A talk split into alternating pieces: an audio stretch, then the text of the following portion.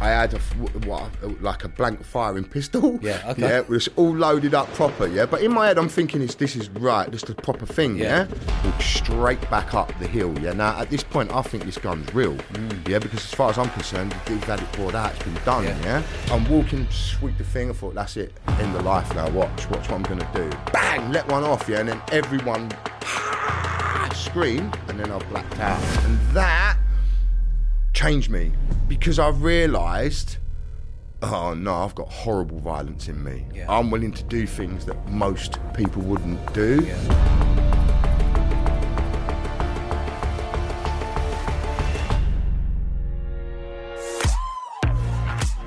Welcome to the Eventful Lives podcast. I'm your host Dodge, and I'm the founder of Bournemouth Sevens, the world's largest sports and music festival. On this podcast, I speak to fascinating people who have all lived eventful lives. If you haven't already, do us a favour, press the follow button and check us out at Dodge Woodall on Instagram, TikTok, and YouTube, where we've now had over 40 million views. Dubbed Britain's greatest fraudster by the UK media, Tony Sales has dabbled in organised crime and fraud for most of his life. From emptying fruit machines to cloning credit cards, Tony has always found a way to make a few quid, eventually stealing £30 million and getting away with it. But ultimately, Tony bit off more than he could chew and ended up facing a 12 month stretch for passport forgery. He has now gone from poacher to gamekeeper, providing advice to some of the world's leading banks on their fraud and loss prevention strategies. This is the eventful life of Mr. Tony Sales. Tony, welcome to the show, mate. Hello, Dodge. Thanks for having me. Yeah, very much uh, looking forward to it. So I'm probably intrigued about you. So Yeah. uh, I'm looking forward to this journey, mate. So let's roll all the way back. Where did you grow up, and how did you become Britain's biggest fraudster? Uh, it's quite funny that is. So they always get it wrong. So it's not Britain's biggest fraudster. I mean, how could anyone ever tell what Britain's biggest fraudster would be? Because who's going to ever admit to that? so uh, it's a bit of um, it got played out in the in the Sun newspaper as Britain's greatest fraudster. So we just kind of run with the tagline, really. So I mean, it just you know it works for media stuff. So it's really good. But I was born in a place called Greenwich, which is in southeast London. Uh, one side's quite affluent, the other side's quite poor. Unfortunately, for uh, many of the financial institutions around the world, I was born in the poor part. So, um, growing up, you know, like very quickly, kind of, you know, a couple of days old, my mum gives me away to my grandmother. She's just not able to cope. She's 17, you know, my dad leaves. I'm now going to be just become another statistic, really. That's exactly what happened to me. And then growing up, I've got a really good friendship peer group. Um, we're all quite tight friends and we all stick together. Uh, and we was mischievous. You know, we would find mischievous, ingenious ways of making money. Um, so yeah, it was. I, I, you know, I enjoyed my childhood. I went youth club all the time. Like I hung around with all the local kids in my area. Where I come from, even now, is still quite a close knit community. You know, like everyone's really friendly still. So yeah. Do you remember where you started earning your first pound note as a kid? Yeah, like we would just do like you know, I'd do anything from pallet collecting to car washing to whatever. And then because I was old, I was hanging around with like a, a couple of kids that were older. They were more into like pinging windows and doing like other things, breaking into places and all that. Yeah. So because I was small, I could get through all the gaps. I would could like so they like they do. They just just train jar. You know, I mm. got taught like keep dog keep dog, and then you know very quickly it just progressed mm. into all different types of things. And once I got a flavour for having a bit of money, mm. yeah, that really kind of changed that whole dynamic for me. And was it were you were you driven by earning money? I was at the beginning, yeah. I was definitely. I, well, I was driven by wanting to change the shit life that I'd grown up in. You know, like when you when you don't have your parents there like that, and all the other kids around you have got their parents, yeah, you're kind of that kid always looking and going, oh, like. And then when I, I, it wasn't till about probably a, uh, about two years ago, I started looking at all my peer group, yeah, and all of us except one have kind of, you know, no dad, got their mum, or they've got they've got someone, Yeah. but a parent's missing, and that uh, that made that was a big realization for me that you know that stuff is going to drive what we would do, and we was, you know, we found vulnerabilities everywhere wherever we went because we just wanted to make money, whether that be nicking sweets out the shop Yeah. or we found the stationers where we'd go and nick pens, like you know, remember the old big Yeah. fat tagging pens Yeah, and all yeah, that. yeah, yeah, yeah. Go and nick that, just put a load in your coat and just walk out. Yeah. Um, and that that's the life of criminality because you're getting involved. And then well, at Greenwich Market, you know, where I lived, there was so many things. We'd dip the stalls for their pound coins or the notes, or we're looking to try and rob whatever we could because we was that type of kids. Mm. You just, uh, you know, I mean, it's a lot worse there now. The kids, some of the things the kids are doing, Mm. but you know, it's it breeds there. I could tell by your eyes there that you got a massive buzz from it. Yeah, because like I, I'm living it. Like when I go back in my head, like I can remember like some because I know that we wasn't bad kids. Yeah, we done bad Mm. things, but we was all in really shit situations. So I guess that we just wanted to get out of those shit Mm. situations, and that kind of really helped. That like you know that stuff helped. So I, like I, I do like I said, I've got fond memories of my childhood. I played street hockey with loads of different kids right up until in my twenties. I played Mm. on skates, going and banging the ball about because I was always quite energetic. I got ADHD off the chart, Mm. um, and it wasn't till in later life that I get to use it for Yeah. proper reasons. You know? So were you living with your nan all the way through? Yeah. Living And what was my that relationship like with your mum? Uh, with my nan's relationship with my mum. No, your relationship with your mum. She was 17, which is really young to have a kid, right? My mum was 17 as well. Yeah. So it's very, very young. They're still kids themselves. Yeah. What was your relationship like with your mum? Yeah, I mean, it was pretty kind of like more like my sister. Yeah, You know, like, and I guess that my mum probably wanted the love that my nan was showing to me, but my nan's just showing the love to me because she sees that no one's really caring for me, and she's stepping up to that matriarch Yeah. bit to really step up to the point, I guess. So. Um, it's, the relationship was fractured. Mm. You know, it becomes even more fractured as you go on, and it, it, it it takes years to kind of get back. You know, I only just after I wrote the book, yeah, what did I get to talk to my mum about this stuff and say like, look, you know, here's what I've wrote before it came out. I said, look, you better read it Yeah. and just see. Just give you the heads up, Yeah, just gonna give you a heads up. This is what I've said, yeah. And she was crying. Like at the end of it, she rang me up and said, "It's beautiful, son." How, how old are you now, Tom? So I'm 48 now. You're 48, and it took you 40, or 40 odd years to go and tell your mum. Yeah. Wow. Yeah, because I'm raging like why, like you know, and then you kind of realise the penny drop moment is hold on a minute, my mum's dad left, Yeah. my dad's dad left.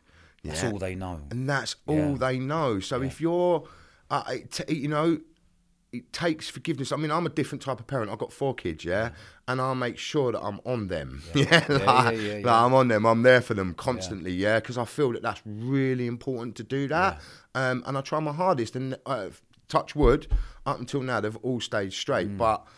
I guess that I don't blame them anymore because I understand it, yeah. But I guess that I was stronger, yeah, because of what I'd maybe my determination. My nan was a really strong person who Mm. just wanted me to achieve things, yeah, and she knew that my brain was good, so she would always push me uh, as much as she could. So And, and did you have a fatherly figure growing up? I did I have my granddad, yeah. So that was my mum's stepdad, yeah. So my step granddad, but he like I didn't know any different. I called him dad, Yeah. yeah. Like he was fantastic, Yeah. like amazing. And where was your where was your old man? Uh, so my dad was like he'd gone off. He'd kind of you know he'd left my mum. He'd gone and created another family, which he's trying to move on with his life. Yeah, as a man now, Yeah. I understand it. Yeah. but like back then when you're a kid, you don't understand any of that stuff. Um, and then he goes off and gets his his, his my brothers and my other brothers, of which I'm quite close to. I see them quite. I haven't seen them for a while. Sorry, but um, I will do. Um, and he he dips in and out of my life, so I don't really get to know him until I'm 15. Yeah, it's like when he first comes around. I'm playing hockey. He comes, starts taking us hockey on a Sunday. Like he's got a Porsche. Like I'm kind of the kid that has got a dad all of a sudden, Yeah. and I feel like kind of like you know, and then you still feel left out of that whole situation. So I still have emotions going on that are within me, and because I look older, I'm acting older. Like I said, I've been I've been around older kids most of my life. I, I have a different outlook on things. So I, I, I think our relationship then gets it just goes far apart. I try working for him. Um, it's at that. oh, It's when I go to my uncle actually. So uh, my dad had a factory done printing. So he's really successful, right? In London? In London, yeah. So they used to do like uh, all different types of printing. So they were doing this one was for Jurassic Park. So I cycled all the way, yeah, from Greenwich to King's Cross on my bike. took me 45 minutes, which is amazing, really, yeah. Um, got there and I got in. I'm late. I'm 15 minutes late. Yeah, so like my uncle's all over me. It's Mm. like, and my hair's all scraggly and all over the gaff. And he says to me, he done me a massive favour because he says to me, "You'll never amount to anything." yeah, and I just like I was so staggered by it because I'm just I've always been happy-go-lucky, just getting on with Yeah. things. Yeah, um, and that made me look at myself of what other people see you as. Mm. Yeah, and then that really kind of I, I was like, okay, I'm going to show you then. And from that moment Mm. Prove on, you wrong. everything changes. Yeah, yeah, yeah. When you look back now at the age of 48 and you've written your book last year or a couple of years ago, Mm. did that book give you time to properly reflect on, on your childhood? yeah. Did you did you ever go back and find find any trauma in your childhood on why you are like you are today, or have you have been in your career? It happened before my book, yeah. So I made a TV show called What Makes a Murderer for Channel 4. And within the show, so before you So you made that. Yeah, I made that. I produced that. Yeah, so that was like mine and my business partner Adam. Like that was our baby show that Yeah. we uh, had for eight years. It took us eight years to get that project off the ground, and we brought in a co-production partner called Dragonfly, who are fantastic at doing medical programs. Yeah. And Tom came up with the idea of he came up with the name "What Makes a Murderer." Yeah, and before you know it, like the show's commissioned and away we go, and now we're in full production, and it was fantastic. Yeah, because I got to learn all of the stuff that people go through by sitting down with like leading psychologists, leading people that deal with brain problems, right? Mm. And so I went through all the tests before uh, the participants do, and uh, this is like three, four months before you, we actually even got into filming. Yeah. And um, afterwards, when I came out of the room, yeah, uh, unbeknownst to me, like me and one of the other producers, Fallon, we get on the tube. We're actually going to see John Massey, yeah, to Yeah. go to John's house to go and sort out some other stuff. Yeah. And on the tube, me and Fallon have a massive argument, yeah, and like over nothing, yeah. And I don't even realise that what's just happened in the room Triggered. has triggered a load of stuff that I'm not aware of, right? And so, but the guys knew. So the psychologists come out the room and say to the rest of the team, look, I've just triggered a load of stuff with Tony. Yeah. You need to be really careful, yeah? So I was like, oh, don't be stupid, I'm Yeah, all right. fine. Like, I'm just thinking I'm getting on the right. But Fallon just said one thing and I just Snapped. snapped, yeah? And she got it. So I'm sorry, Fallon. But um, yeah, but I've said sorry, sorry a million times, but they get it. So, what was it? What was it made you snap? it was going back in that moment, yeah. So when you're talking about, so when you're a child, yeah, it was actually there's a bit where my mum, when I'm a kid, yeah. So after she leaves my dad, she gets with this guy. We called him Beta Basher, yeah, because he used to he bashed the granny out of her constantly, yeah, In front of you? in front of me, yeah. In front, like, I mean, like numerous times she would be busted up, yeah. So when you're seeing that as a kid, that is massively traumatic, yeah. How old were you roughly? Uh, I was probably about seven or eight. Okay.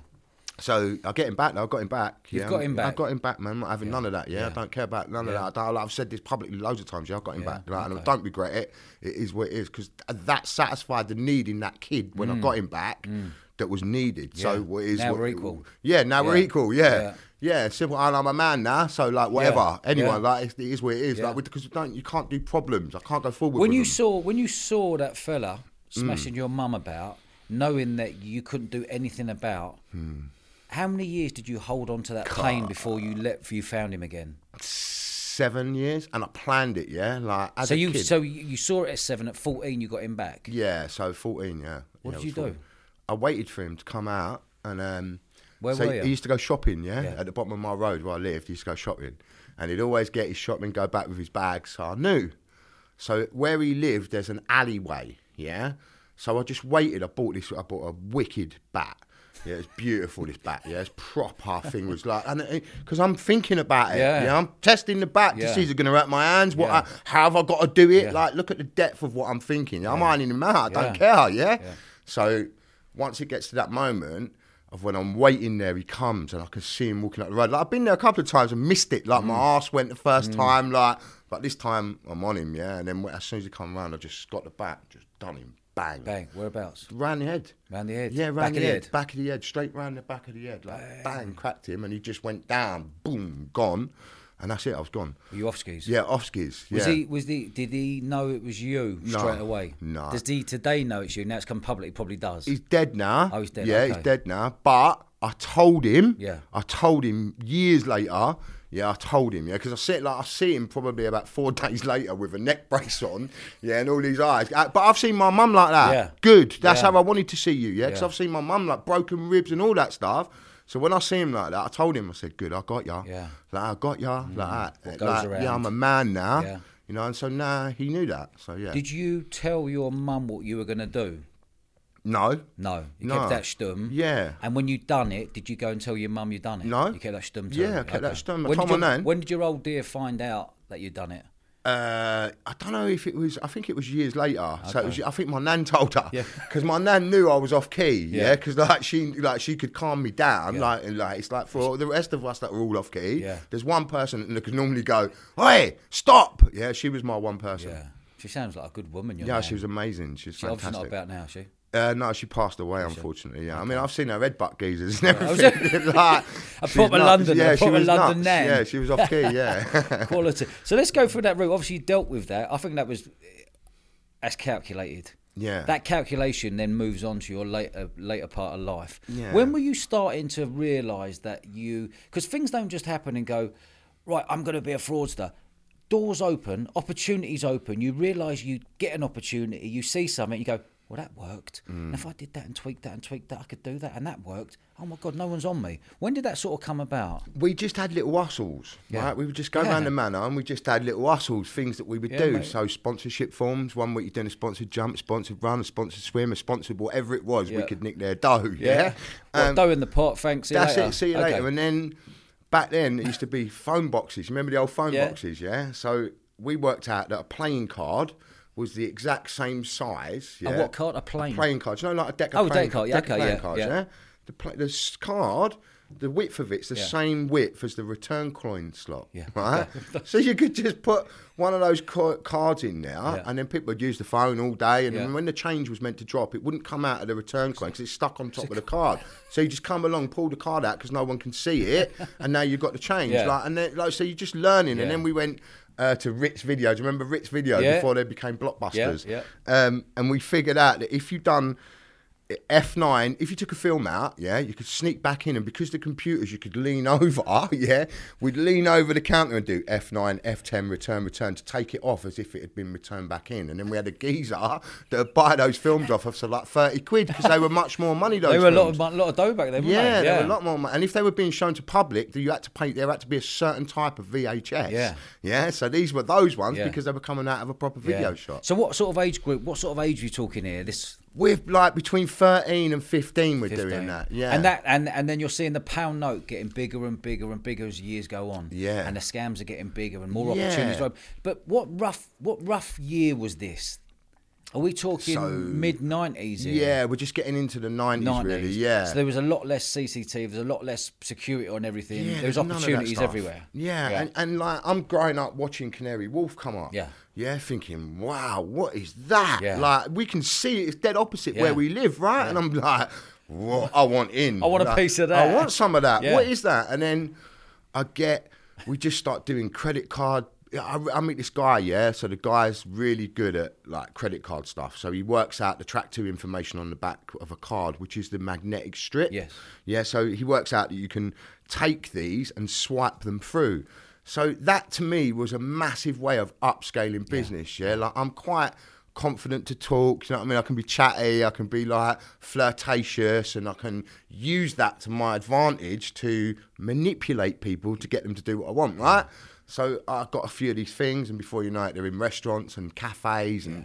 And people are grabbing numbers, Yeah. and so now I'm making money digitally, Yeah. But in a physical way Yeah. Mm. before the internet's invented. You know, like the, internet, the internet's not even there Yeah, yet, and yeah. we're like I'm doing it, doing it, doing it, and I, I realise that I'm doing wrong, but I'm making a lot of money. Mm. Yeah, and that You say you're making money there. Are you cloning the cards? yeah, we're cloning. You're cards. cloning the cards before Yeah. anyone was cloning cards. Yeah, we're at the forefront of Yeah. it. Yeah, like and so. and how easy was that to clone the cards? Were you doing it yourself, cloning? Yeah, it's really easy. I done it the other day on BBC Two with Yeah. uh, Hannah Fry. Yeah? Yeah. so it's really simple. You can see it on catch up. Go Yeah. and watch it. Yeah, I Yeah, will. I'll have a look. like you literally just swipe the card and then you get you've got this uh, grabber, and it just processes the numbers. So those magnetic strips on the back of that card, they're actually uh, tape. You know, like sound tape Yeah. that they used to Yeah. use.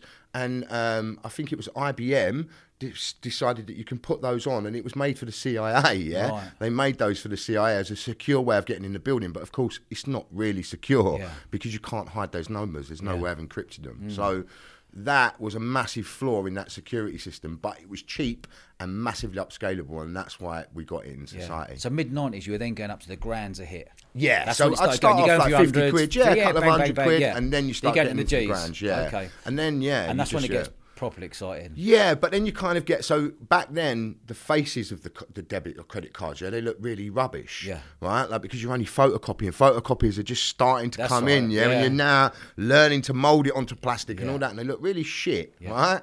Um, and then I met a guy who worked in Citibank, right, in the card services of Citibank, yeah, and that changed the game, Yeah. like totally changed. How old game. were you when you met him, roughly? Um, probably 19. 19, okay. Maybe 19, yeah. Um, and he, like, I mean, Your eyes must have lit up. Oh, they lit- the Yeah. he bought me 10, right? Yeah, In the start, he bought me 10 blank cards, right? and my eyes nearly fell out of my head.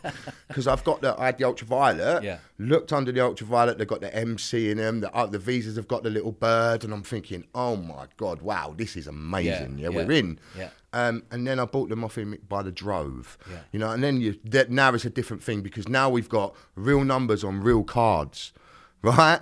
That's very different, yeah. Yeah. Punched up, Yeah. signature strips that we can sign our own Yeah. signature on. It doesn't matter about the signature, and they were really easy to get off. Yeah, signature strip. We used to just get them off with hairspray. Yeah. Shh, spray hairspray on it. It just comes off. But it back in the day, if we, any listeners out there, back in the day, you would just go on a signature, yeah, a scribble. don't matter. It doesn't matter, yeah? And they used to do this. Look, they used to have back in the day. They'd have these. Yeah. Choo, choo. Yeah, that's right. No digital connection. They would literally have to ring up if it went over the floor limit to get the authorization Yeah. code. So, you know, we totally exploited that.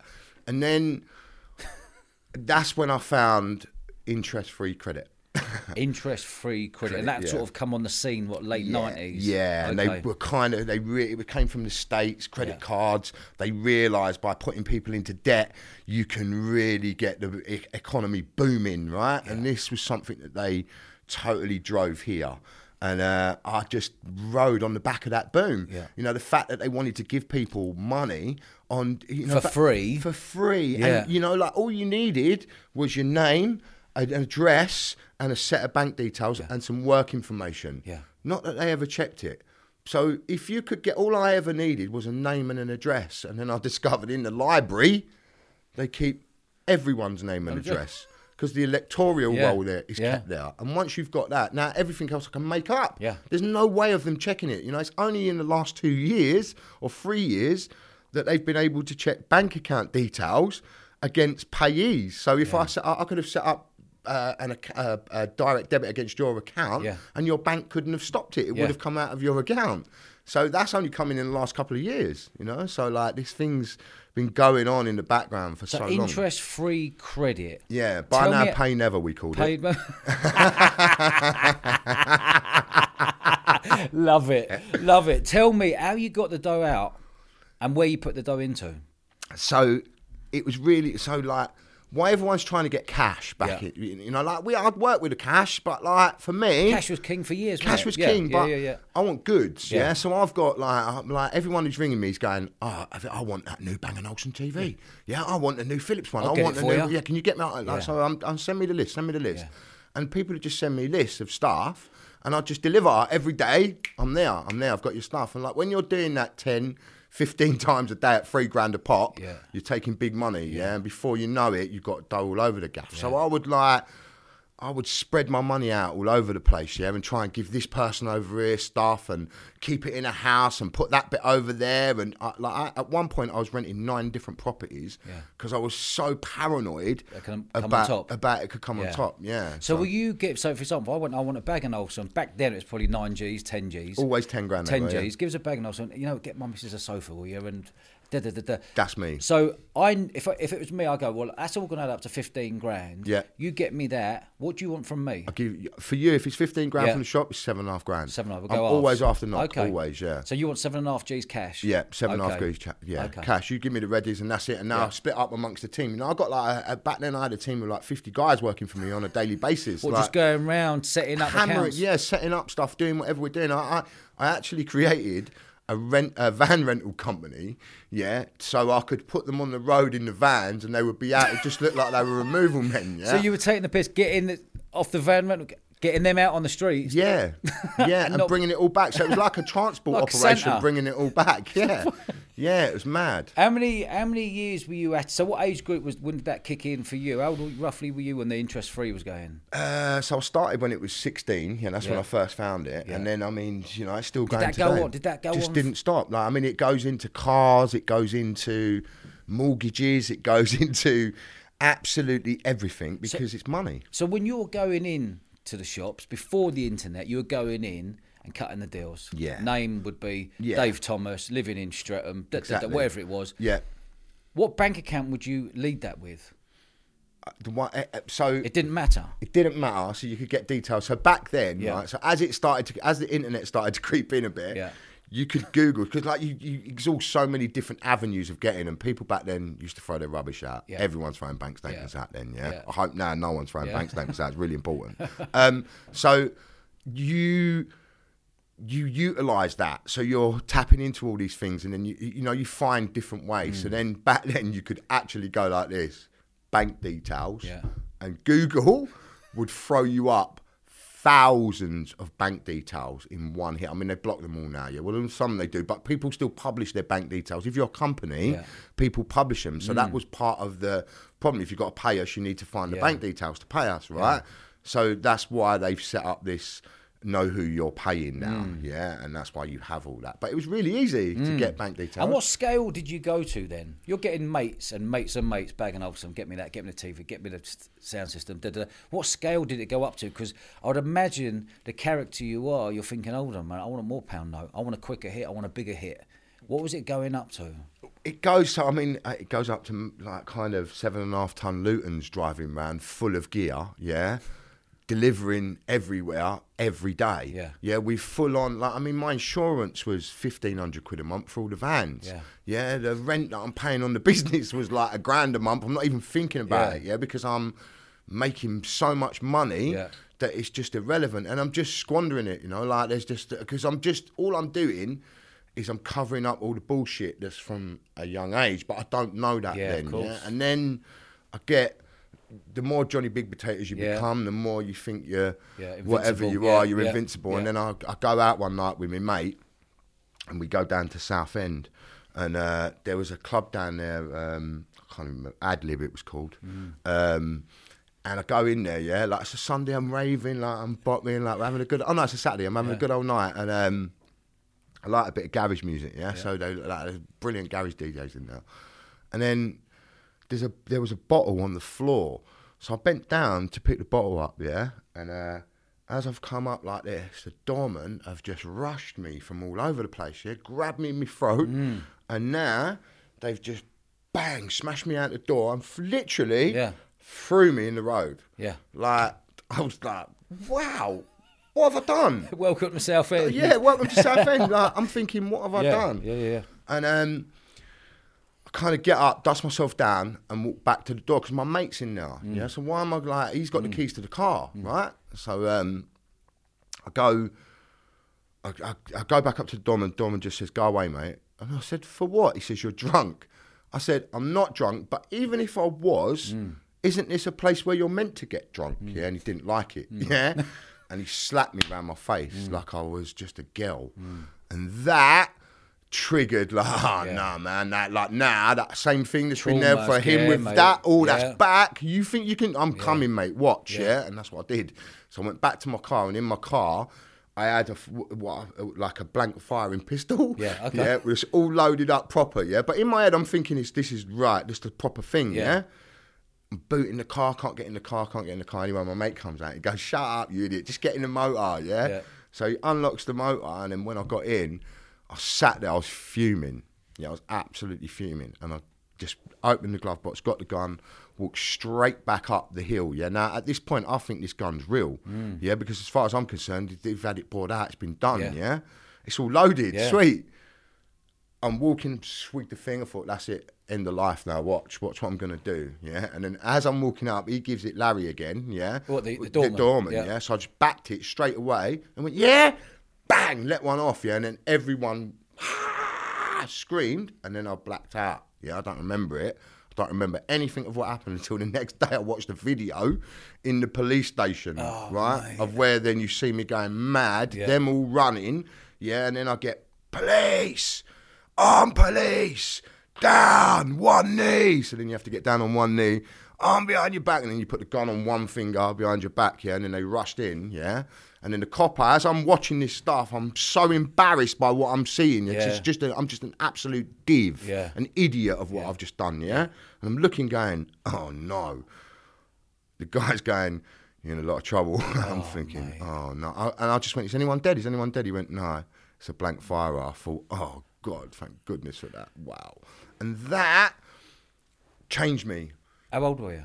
22? 22. 22, mm. yeah. Like that, because I've realised, oh no, I've got horrible violence in me. Yeah. I'm willing to do things that most people wouldn't do. Yeah. And because of the disrespect, exactly the same way that Yeah. the kids are doing it now and all these things that happen now, I'm one of those kids. So I'm disrespected. I feel disrespected. I'm doing you, mate. Yeah. Mm.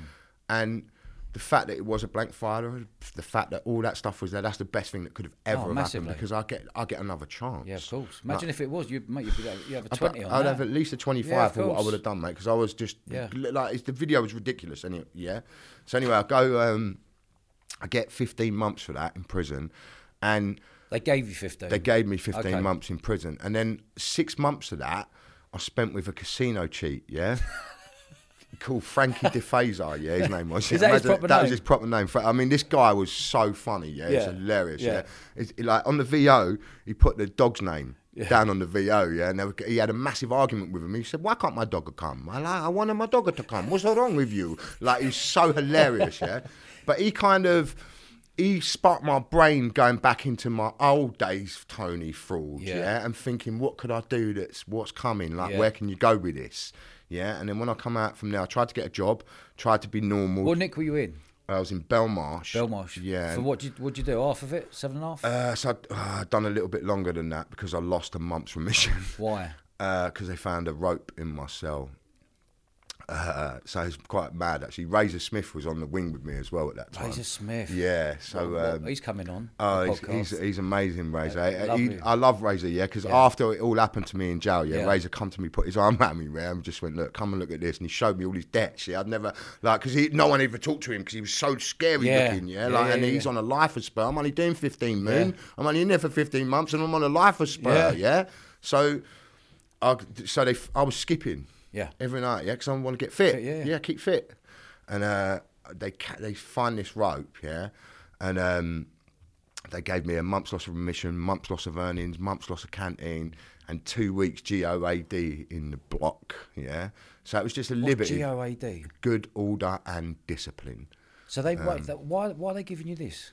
Because of Because a rope. Um, of the rope, yeah. And the rope, they're thinking you're going to commit Belmarsh. suicide. Yeah, no, I'm in Belmarsh. Yeah, so they're saying you're. I work. So my jobs were. So I mean, when I look back on it, it's hilarious. I Yeah. do think it's funny. And Yeah. Screw said to me, in years to come, I promise you, you'll find this Yeah. funny. And he was right. Yeah. Yeah.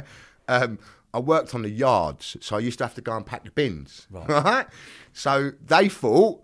I'm trying to get one of my mates out, who's one of Britain's first double A cats. Yeah. Yeah, but I weren't. He's only come to the. He's only come there from the mount to do a course. Right. Yeah, I'm not doing anything like that. Why? My missus is pregnant at the time. Yeah. Yeah, like with my son. Why would I want to jeopardize me getting out on tag? Yeah. Yeah. But they're like, once they searched my cell when I was out working on the yard, they found the rope, and then of course it's a security risk. two and two together. Two and two together. Yeah. I come up with 55. Yeah. And away we Wait, go. you're in the block. Yeah. Tell it. me, tell me what's the. Listen, you, you're you're a you're an ex-criminal, right? Hmm.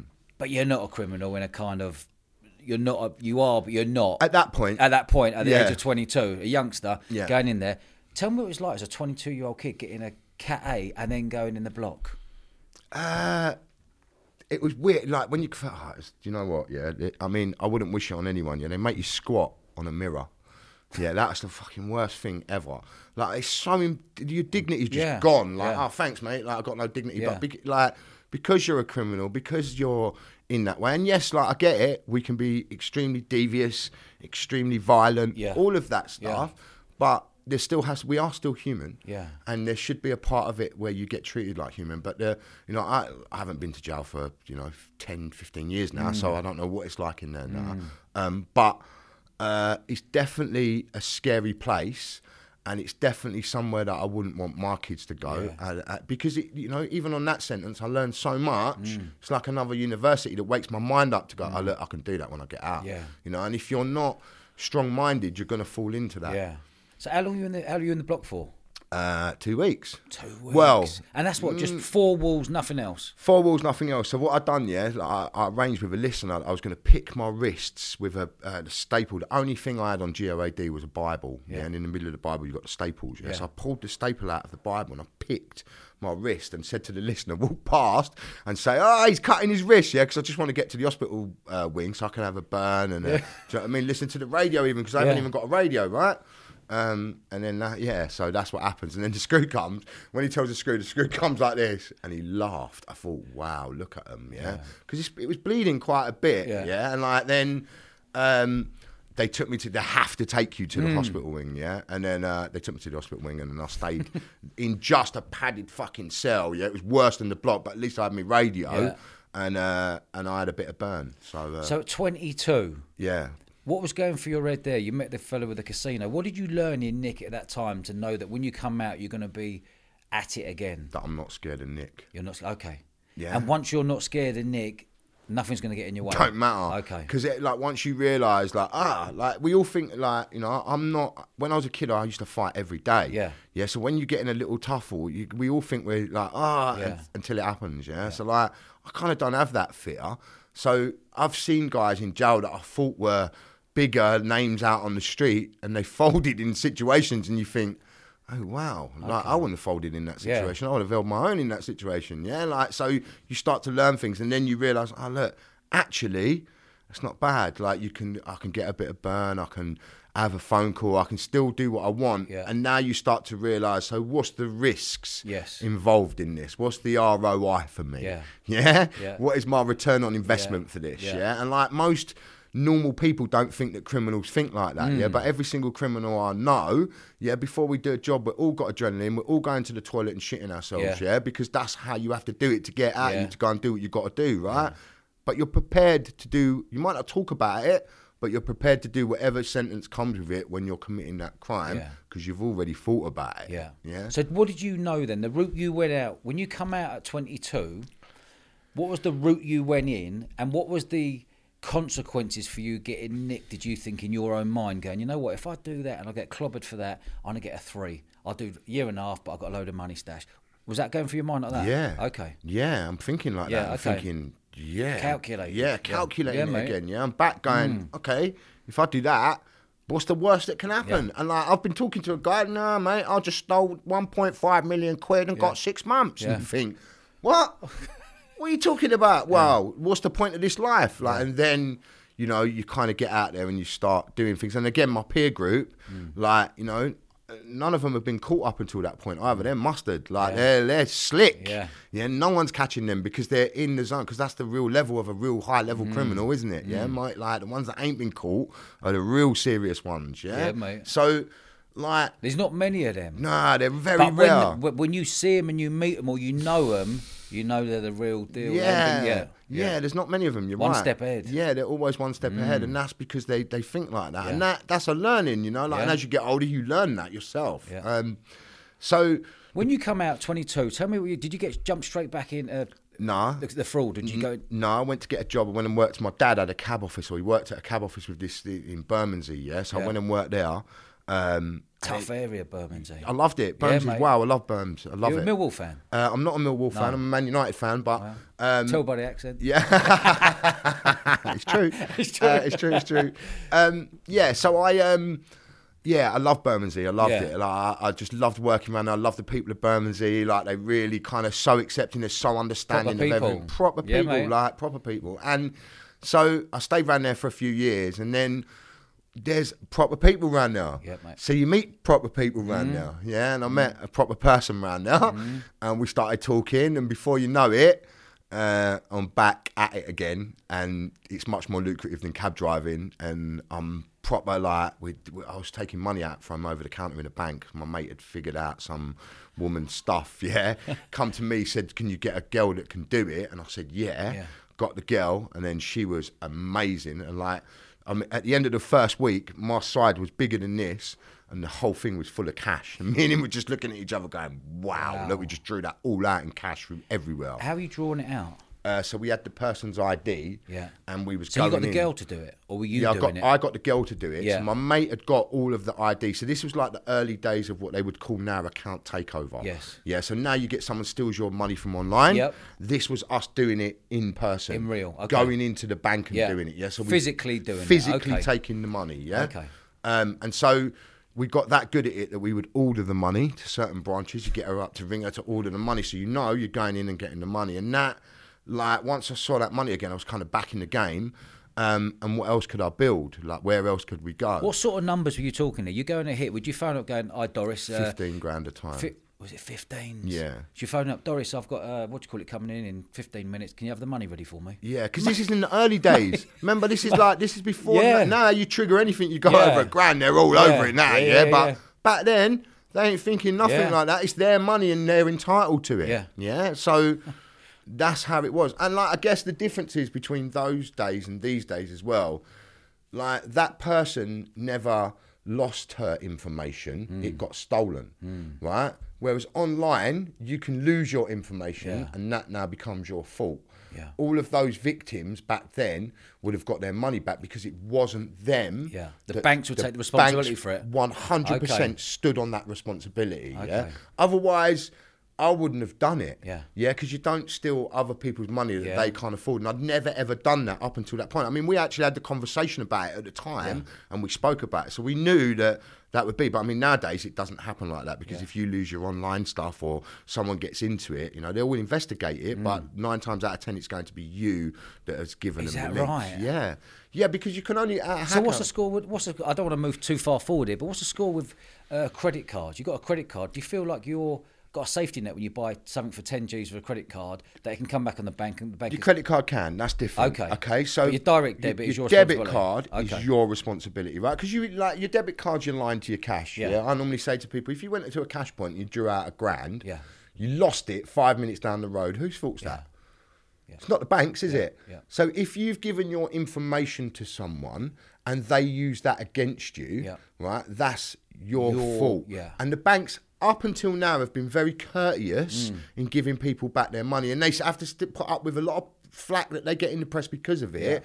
But the truth of it is, you've probably been on a site and your information's been compromised, yeah? Or somewhere you have put your information Mm. has been compromised. And if you can find that link, we're starting to see a lot more of these ambulance chasers, we call them, the suing of losing, you know, if someone loses your data, you can sue them Yeah. now. Um, as we get further into this, these are the sorts of things w- that will come back. Yeah. Because if a company lost your data, Dodge, Yeah. and, and I bought it off the dark web and used it against you and stole your money, Yeah. that can't be your fault. Yeah, okay. That has to be that company's fault, yeah? But it's getting into how do we trace that back, mm. yeah? And that's the really complicated mm. side of all this at the mm. moment. So, yeah, so it was very different types of crimes. I want to. I want to know when you're going in and picking up 15 G's a pop. Were you going around just London doing that, or were you thinking, "Oh, we should go to Oxford today. Let's go to Reading today. Let's go down to Portsmouth and Bournemouth and uh, East London." All over the gaff. Been down here loads of times. Just Always. at it? Yeah, at it. And Because when you're, in go- and and when you're going in back then, you're talking probably late 90s now, early Yeah. 2000s. Yeah. CCTV it was useless. useless. It was just black and white and didn't matter. Yeah, and like Yeah. the images of like no one. so one of my mates got nicked. Yeah. And uh, his lawyer brought up a like. So this is how criminals learn stuff, and yeah. yeah. his lawyer brought up a really. So he looked a bit like George Michael, Yeah. right? so the lawyer just said, "Well, it could be George Michael." Yeah. yeah. And so the jury have to agree that oh, he does look a bit like George Michael in the image. It could be, and just because he looks like him, is that him or is that Yeah. other people? Because now he's proving that someone looks like someone else Yeah. very smartly, and that kind of always made me think, oh fuck the CCTV. Yeah. Okay. Yeah, nowadays it's a bit different. when you were when you were doing that with your mindset coming out at 22 and you're probably at it for well you're at it for a long time was there a point in your mind where you're like if I get clobbered for this I know I'm going to get a 3 or 5 or 7 what figure what what ye- amount of years was it in your mind I always had like probably on the first couple that you know you, you're gonna get maybe twelve months, two years, yeah, oh, because they don't clobber you for fraud in that way, and it Oh, like the way that we're committing it. Then Yeah. it's re- how are you gonna pin every single person's one that I've stolen on Yeah. me? How can you do that? Because their investigation, they just don't have the resources Yeah. to do it. They, uh, back then, they don't even talk to different departments Yeah. of different counties, so like they can't do that stuff. So I knew. did you would have been know for what I that did you for. know that Yeah. then? yeah obviously you knew Yeah, that then. yeah, we knew that, yeah. but even now the communication ain't amazing It's nice, dreadful still, Yeah. yeah. But it's because of resources in the background, and that's why we hear a lot of the words that come out. Yeah, so gangs, we keep hearing county lines and all Yes. that stuff that comes. It's because the police need to get the funding to deal with the problems. Right. But unless they've got the right buzzwords that gets them into the funding, they can't get it. Yeah. But instead of just the government going, "Oh look, really, you need this." yeah Yeah, because that's what it is. But there's a team of people let's go and clobber yeah, you know okay. how it goes, God. Yeah? yeah. companies work in silos. Mm. Yeah, where they break everything down into different departments. Mm. Yeah, oh, sorry, but crime mm. don't work like that. Crime's just cutting to the chase. Yeah. Yeah, and that's what they need to understand to deal with it. What was the movement after that? The banks. How, how many years were you at it? Doing your 15 Gs. Just so that one probably lasts for about nine months. Yeah. Yeah, like they all do, and then Yeah. they burn, and they the bank find out Yeah. and stop it from going through, and then you flip back to something else, and then I started doing Rolexes, um, and then. You kind of do you like, mean you started doing I just go and get Rolexes. I'd be the Rolex man. What you want a Rolex? I'll get it for you. No worries. What one do you want? Daytona? No worries. Yeah, because only everyone, anyone who's serious, yeah, and watches, they only ever want a Submariner Yeah. or a Daytona. Yeah. They're the only two watches that anyone ever wants. Yeah. Yeah, or a Cartier Tank Francaise, something like that. And you'd That's go halves again. That's a 30 grand 50 up. 50. Give me, give yeah, me 15 coming, look. bags. Yeah, there you go. Yeah. So, but like, I mean, I always used to find I don't get where, don't know where these mad prices come from. Yeah. Yeah. Because I always used to find Daytonas for like 5,400 Yeah. quid because they're in a shop window. You get them in an Ernest Jones, yeah. There's, Double bubble, they're- yeah. There's twinkling in Yeah. the window there. You can just get it because they have to sell so many of them a year anyway. And what were you doing? You're going in. Going in with ID, Yeah. yeah. claiming to be the person and just putting them on the buy now, pay never. Easy. I love that. Buy now, pay now. Yeah. Quality. And then the next movements from there. Did it go up again, or did you get think, hold on, they're hot on this now? You just going around. So like I'm doing like so I'm doing this constantly, yeah. Like and I'm just living my life. I'm going through this, and I'm meeting loads of different people, and then must have been about I suppose I must be 25, 26. We get caught in Sheffield. So we're in Meadowhall Shopping Centre in Sheffield, which is like a huge. Yeah. It's like Lakeside Yeah. on steroids. Yeah. Yeah, it's massive. Yeah, this place, and um, we go in there, yeah, and like there's there's loads of us, yeah, but they've got one like so I'm uh, back then I'm hitting orders for flat screen TVs, and there's just one TV that I want. It's a 47 inch. Oh no, sorry, 43 inch, yeah. Uh, it's this set one Panasonic because I know I've got orders stacked up for them and I can sell as many of them as I can get. Yeah. Yeah. So I think there was something like three nine three thousand nine hundred ninety nine quid in the store. Yeah. So first load of blokes go in, bang, they all get one, yeah.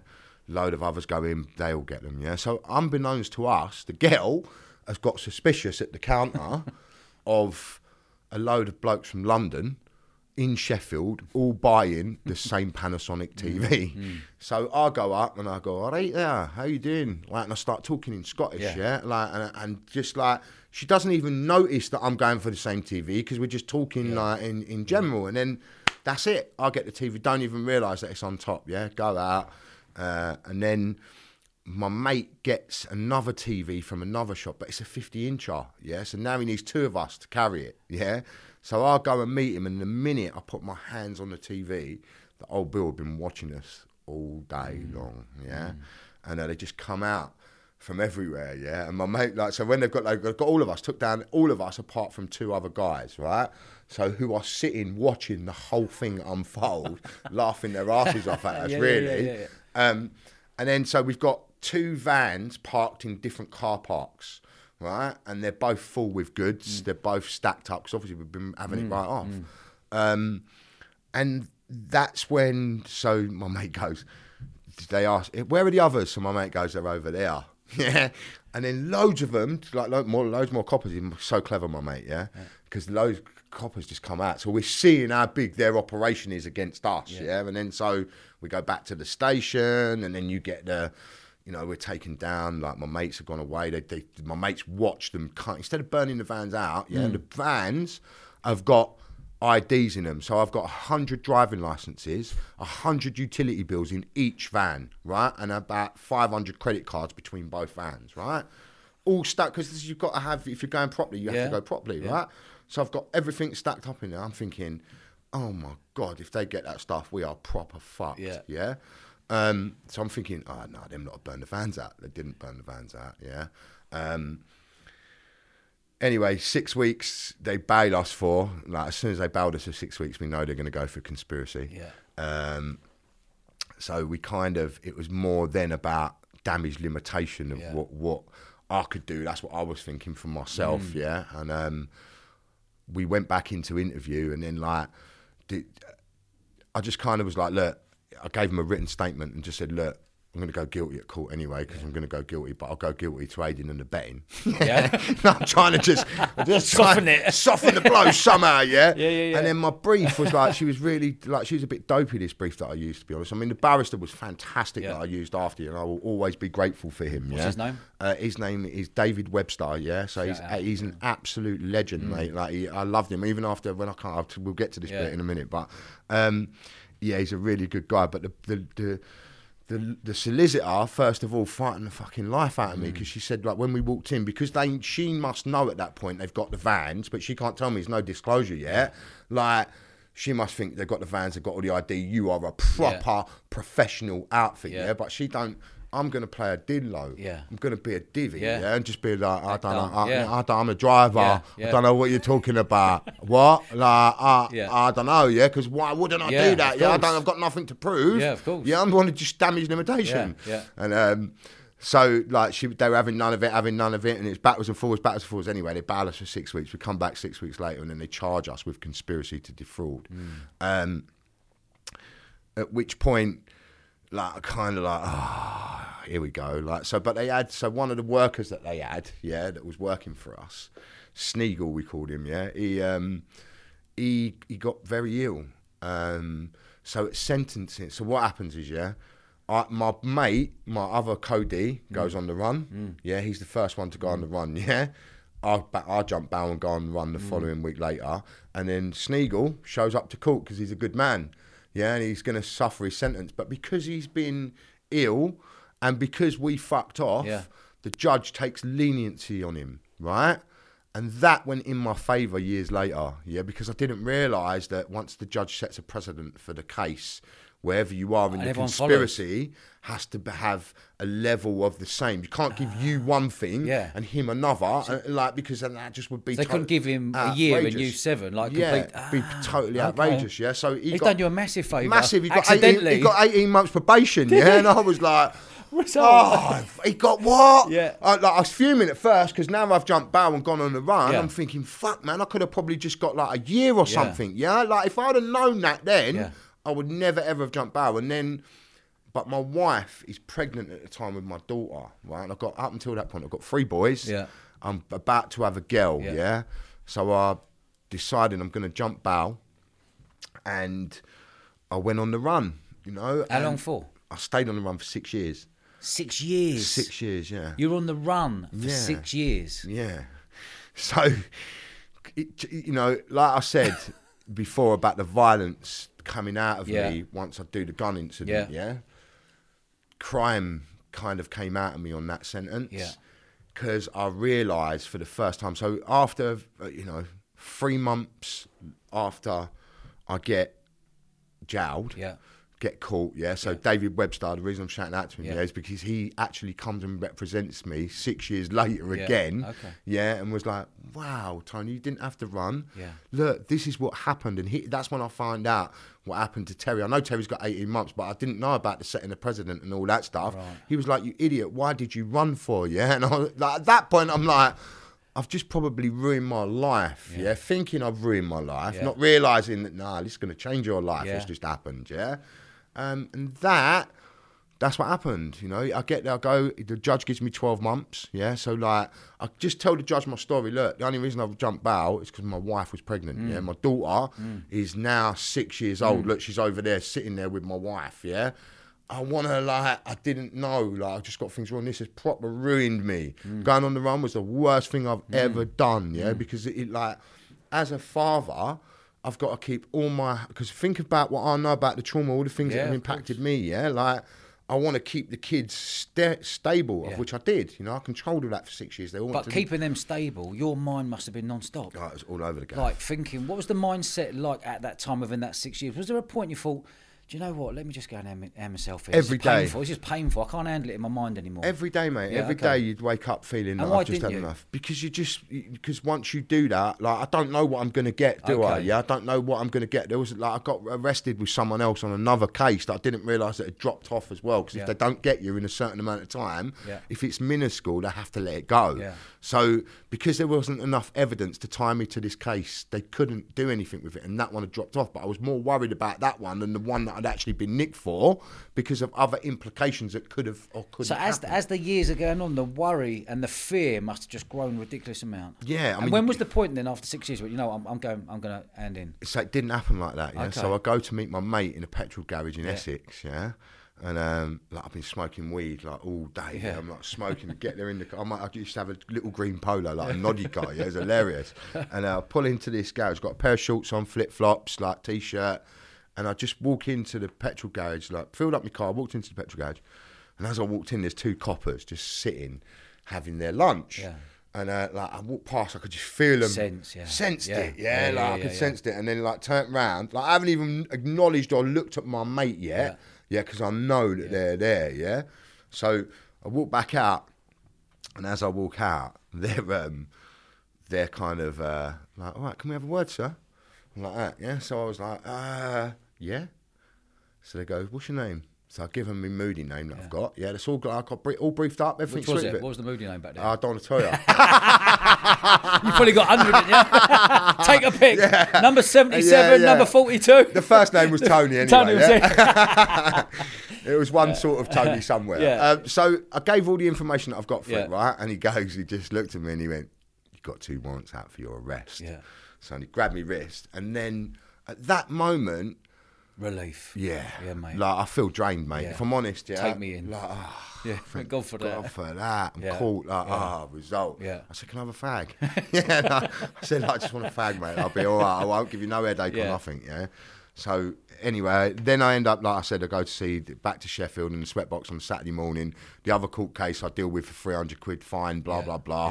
Yeah. Um, so yeah, I go back to. Um, I go back. I go back to jail. Come out, and then How when- long did you get then? so I got 12 months on that got one. 12. Did a Yeah. six? Uh, I've done a little less because I've got a tag, right? So Okay. my wife comes to visit me, and when she comes to visit me, she's holding my son's hand, right? Who was seven or eight? No, Yeah. No, he was 10 then. Yeah. And he's just crying, Yeah. right? And as she walks over to the table, like, I'm like, what's up with him? What's he crying Mm. for? Like, like, like, kind of still trying to keep a bit of the jail persona thing. Like, what's up? And uh, she goes, "Why do you? What do you think's up? Mm. Like you're in jail again. Like, what do you? That's really good for your son, Yeah. isn't it?" And at that point, all the trauma that I've now had my whole life, I've now put onto my own kids, and I realise it in that moment. Yeah.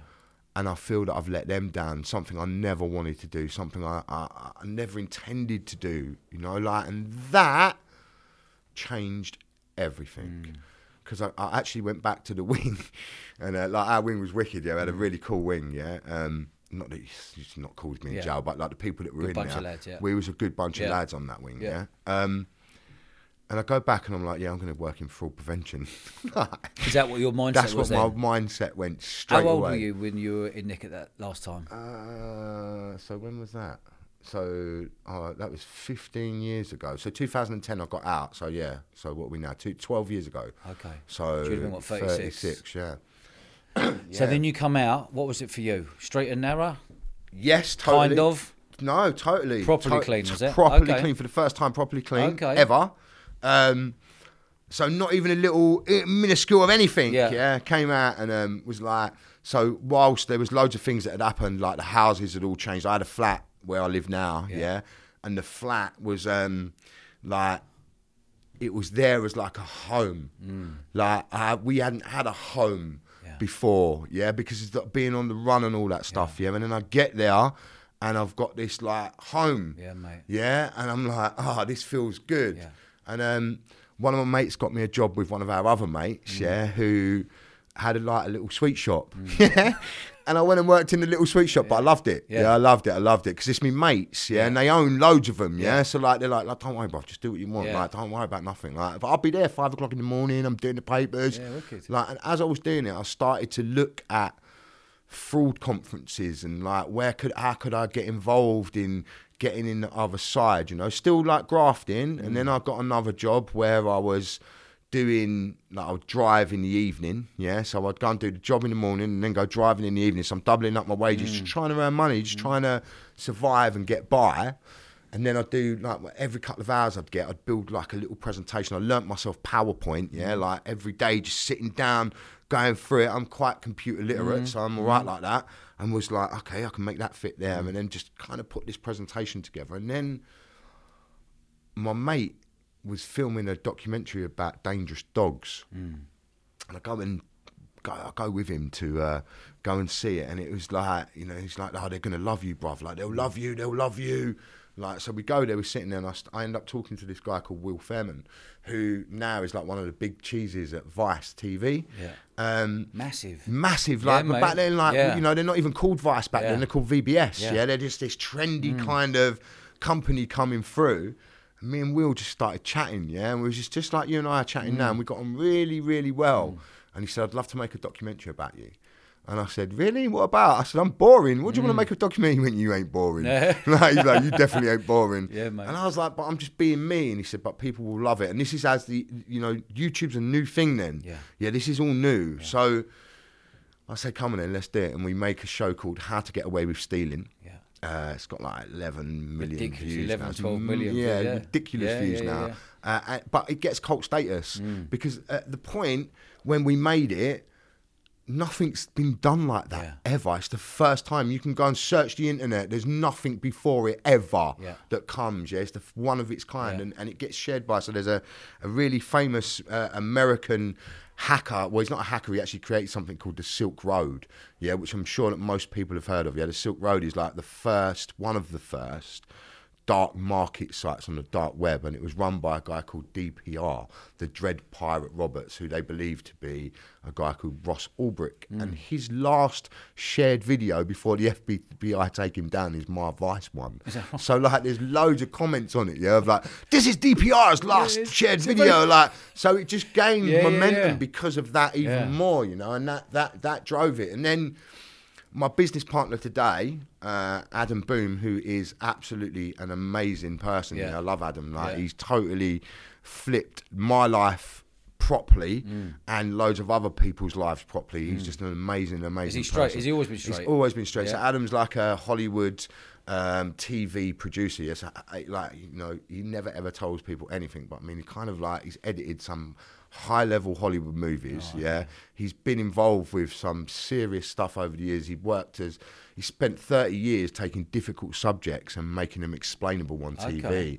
Yeah, he's That's made an art some. to that. Yeah, there's a massive art to it. And Keeping things simple, man. massively yeah, respected in the industry. You know, I've walked into many rooms with Adam, and he's a hugely respected Quality. person. So, um, so yeah, so joining up forces with him, he sees me. He sees me on the. His son shows him the Vice doc. Yeah.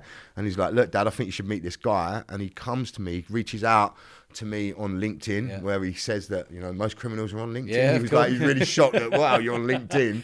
But um, so, and then I kind of started to monetize you know, bits and pieces. I've always I, I, I, public speaking. I do a lot of public speaking. Um, I started off doing the public speaking circuit. Just you know, Do you enjoy the public speaking? yeah, I like it. I like sharing the stories. Yeah, Because it's just your story, isn't it? There's Yeah. no tweaks or da da da. This is my story, and people will love it. Yeah, people. Yeah, I mean, like, and like, I get mad bookings. I'm Yeah. kind of like, it's really weird. I've just come back from Saudi Arabia, Yeah. so you walk into a room of like all like high level ministers and stuff, and they're like, Tony, hello, can I meet you? And like Yeah. they want to like, and it's really like, whoa. Yeah. Um, but like, it's uh, so I always say, yeah, there's no glamour to crime. Mm.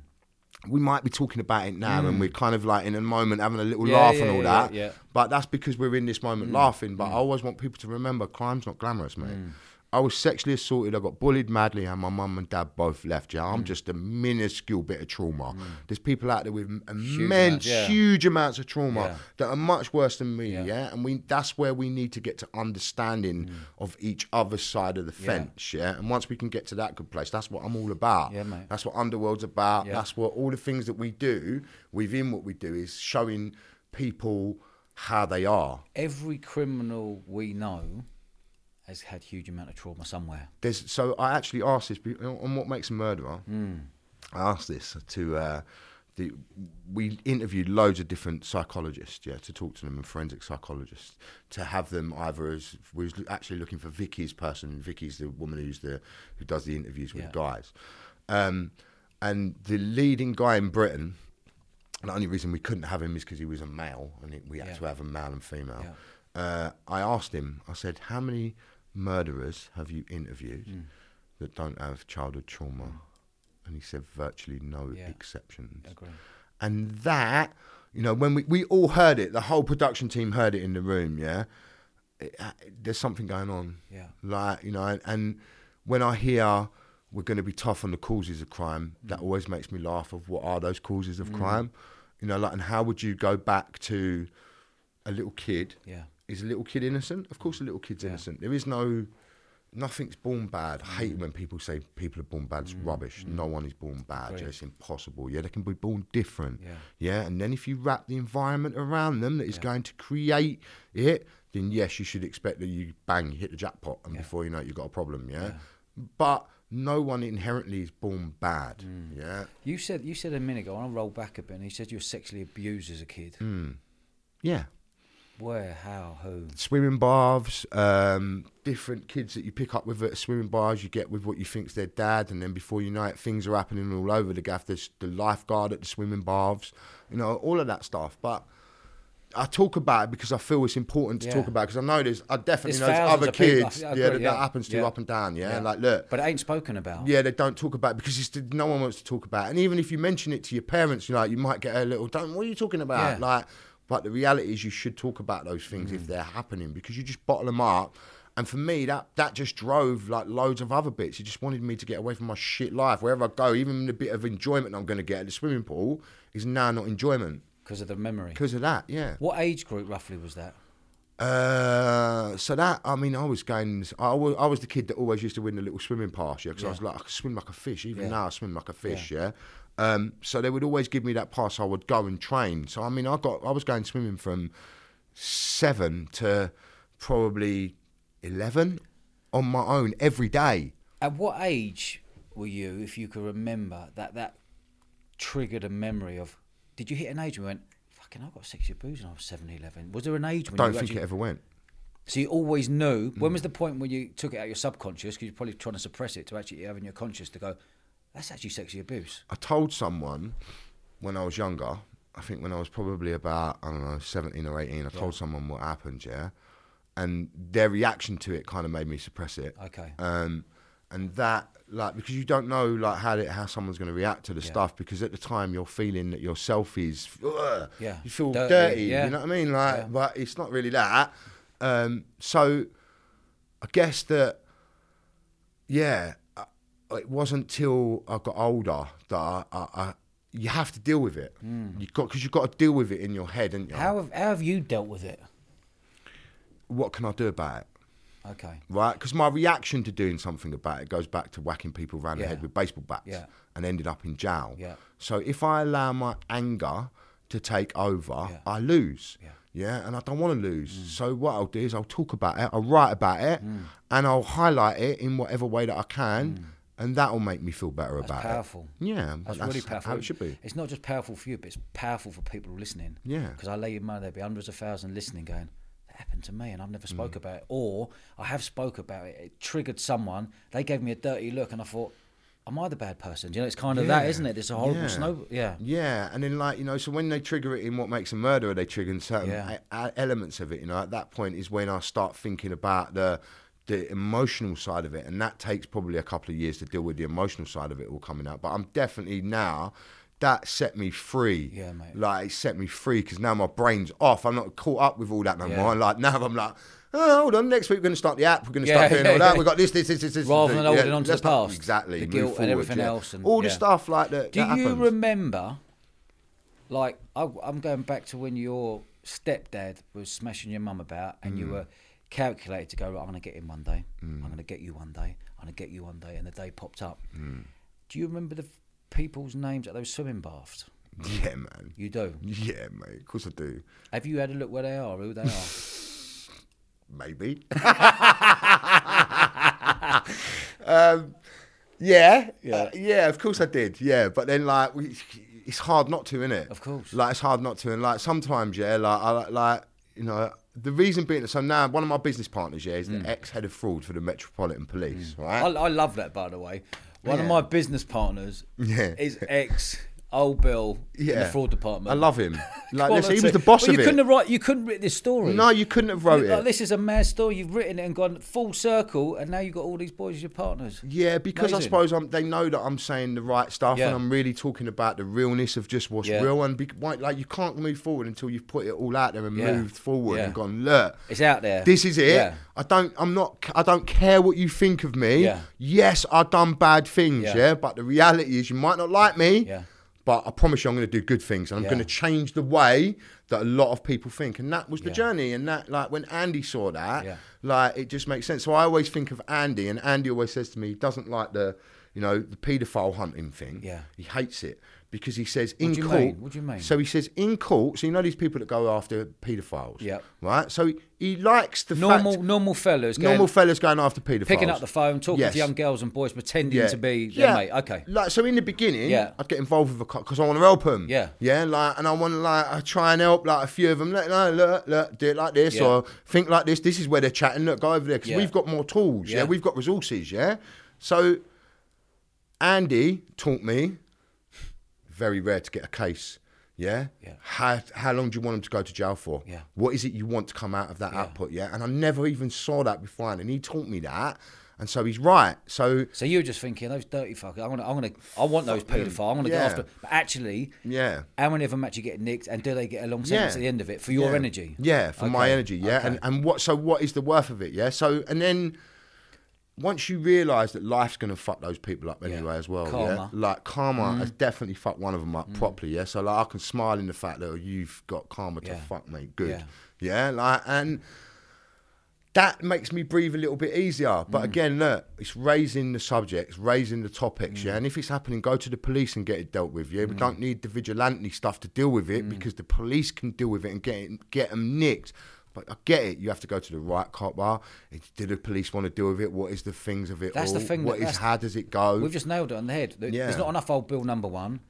The old bill, secondly, we'll look at that and go, oh, we'll deal with that one day because we've got bigger things to deal with. Yeah. So you've got to give respect to some of those people, those vigilantes going out and going to do that to bring it out. Listen, So those don't think that they can't just get away with it the whole time. I, I, listen. yeah. It doesn't i'm not bothered by it but if I, I know that andy as a like as especially as the head of police Yeah. yeah he would have seen figures coming in going look we've None of them get all of those Yeah. cases Yeah. because of yeah if Yeah, we okay. would have got because of you. and it's Yeah. only that i've had those conversations i mean i love what some of those guys do because Yeah. it's amazing and they they put themselves out there to do it i'm never going to criticize those guys for doing it Yeah. lots of those guys have the same issues that what i've got and that's how comes they can tap into them in them same way so i What, love what they've they got do. the trauma from a young kid well that hasn't been dealt with Yes. and cleared up for them to be able to Yes. move forward as an adult. Yes. Or mm. maybe they have cleared it up and this is the way that they see as Give being back. able to give back and deal with it. Yeah? Yeah. But the reality is, look, go and get yourself in the police force or go to the police and demand that you do it. Because with fraud,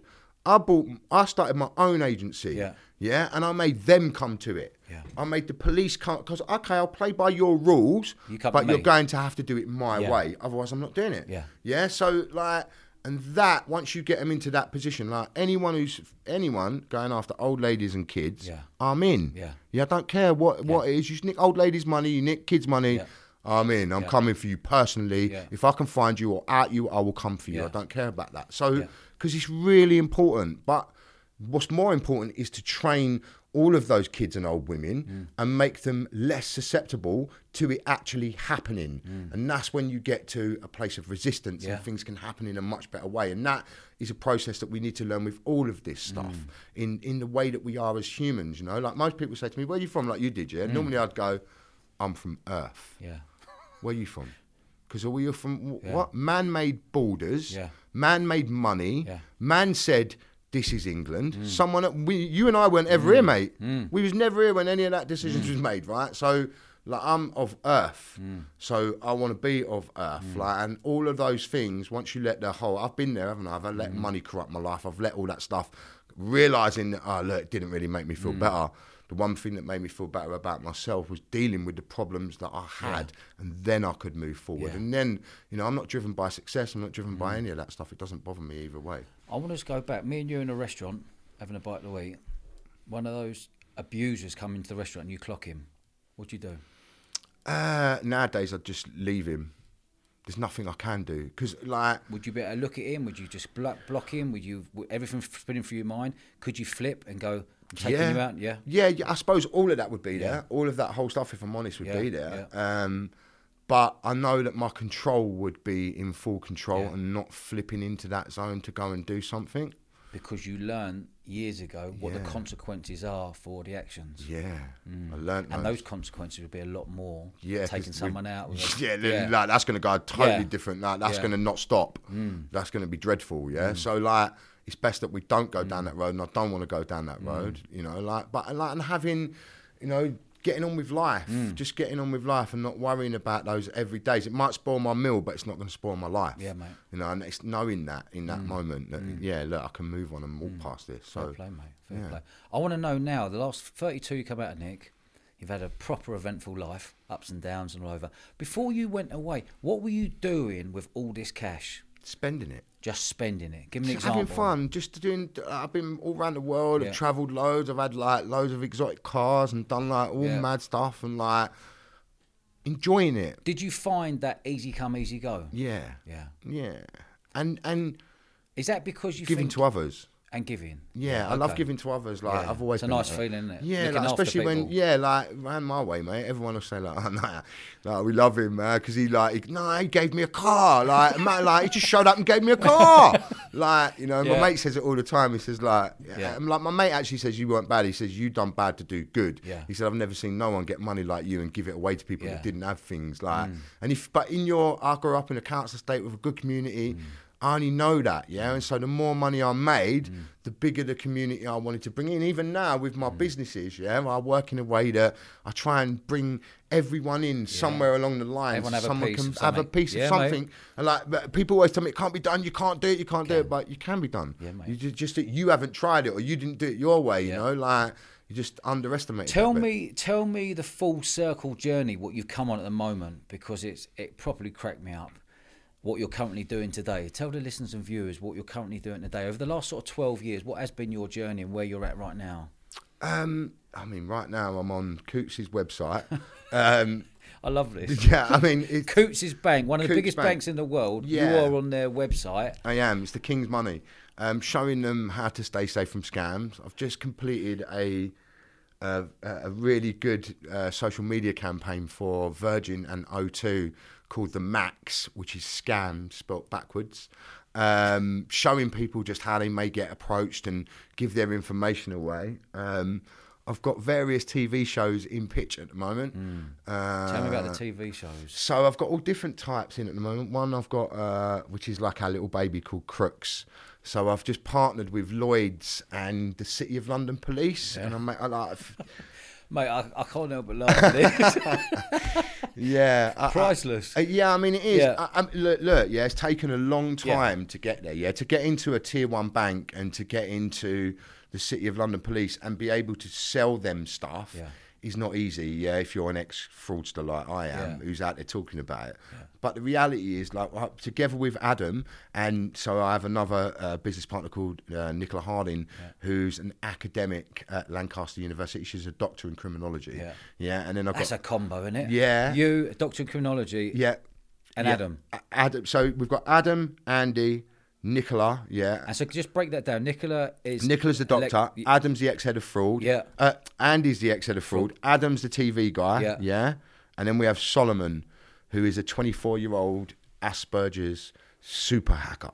Okay. So you know, I, I, I talk at world-leading conferences everywhere on the planet. I mean, I think we're probably one of the only companies that go, "Come on in if you can." Yeah. Yeah, like, I don't think there's many people that can say that. Yeah. But if you can beat Solomon, I want to know you are. Yeah. Yeah. So like, because you ain't beating him. That's Yeah. just the reality of it. Yeah. So we've What's got your back in Solomon that no one could be able to beat him hundred percent. No one could beat Solomon. Don't And care he's who they are. No one can beat Solomon. I don't just say this on these podcasts. Yeah. Yeah. These are I go around the world doing this So- stuff. America, wherever you think you are, if you can beat Sol, come. Yeah. So if anyone can beat Solomon, Yeah. leave a comment below on this podcast here Yeah. or on YouTube, yeah, yeah. If you beat, if you can beat, him, and I'll put him in contact with you. Yeah, yeah, put them in contact with us. So I'm actually gonna. I'm actually. Mate, that's a challenge, Next isn't it? year, I actually own the domain name. Hack me if you can. Right, I own it. Right, so next year, As in, catch me if you can. as in catch me if you can. Yeah, we've got hack me if you Yeah. can. Yeah, so next year I'm going to pop up a website that will have a full-on hacking. If you can hack it. Yeah, then you'll win a prize. We've got a sponsor for it. We've got a big company sponsoring it. Yeah, so we will be pushing that next year, so you'll be able to see it. Mate, but yeah, but we're out there. We're all over the place. We're on social media. We're not quiet about this stuff. We talk about it all the time. Yeah. And what's it like working with the old bill now?